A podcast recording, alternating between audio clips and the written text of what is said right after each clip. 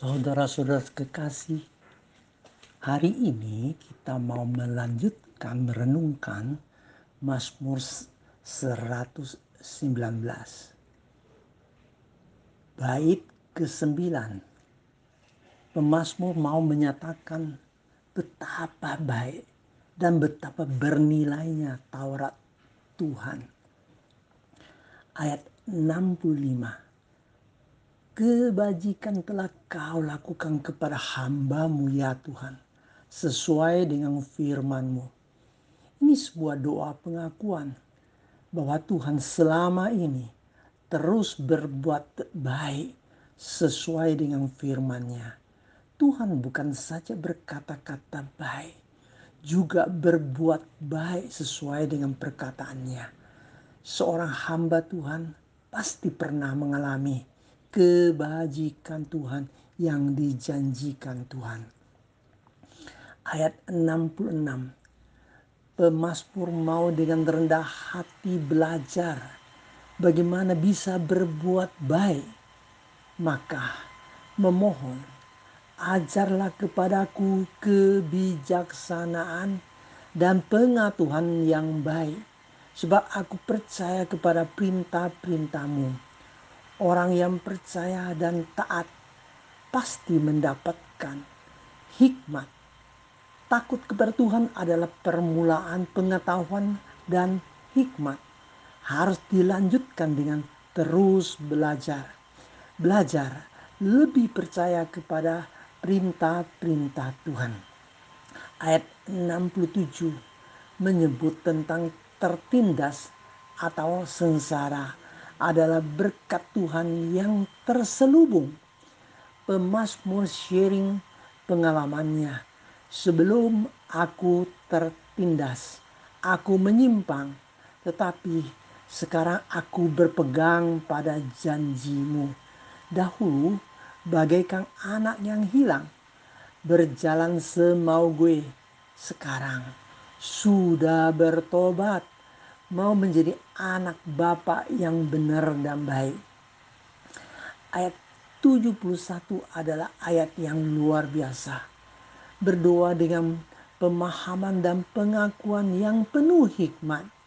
Bahwa aku tertindas itu baik bagiku, supaya aku belajar ketetapan-ketetapan-Mu. Orang yang kurang beriman ketika tertindas sering berdoa dengan pertanyaan, mengapa aku tertindas Tuhan? Orang beriman berdoa bahwa tertindas itu baik bagiku. Sudah pasti tertindas itu sangat sakit, sangat pahit, dan sangat susah. Tetapi tertindas itu bertujuan yang sangat baik, yaitu supaya aku belajar ketetapan-ketetapan Tuhan. Pemazmur mengakui Allah selalu berbuat baik dan mau mengajar kita berbuat baik sekalipun tertindas, tetapi bertujuan baik supaya kita terdidik karena Tuhan itu baik dan terus berbuat baik. Ini tercatat di ayat 68. Engkau baik dan berbuat baik. Ajarkanlah ketetapan-ketetapan-Mu kepadaku.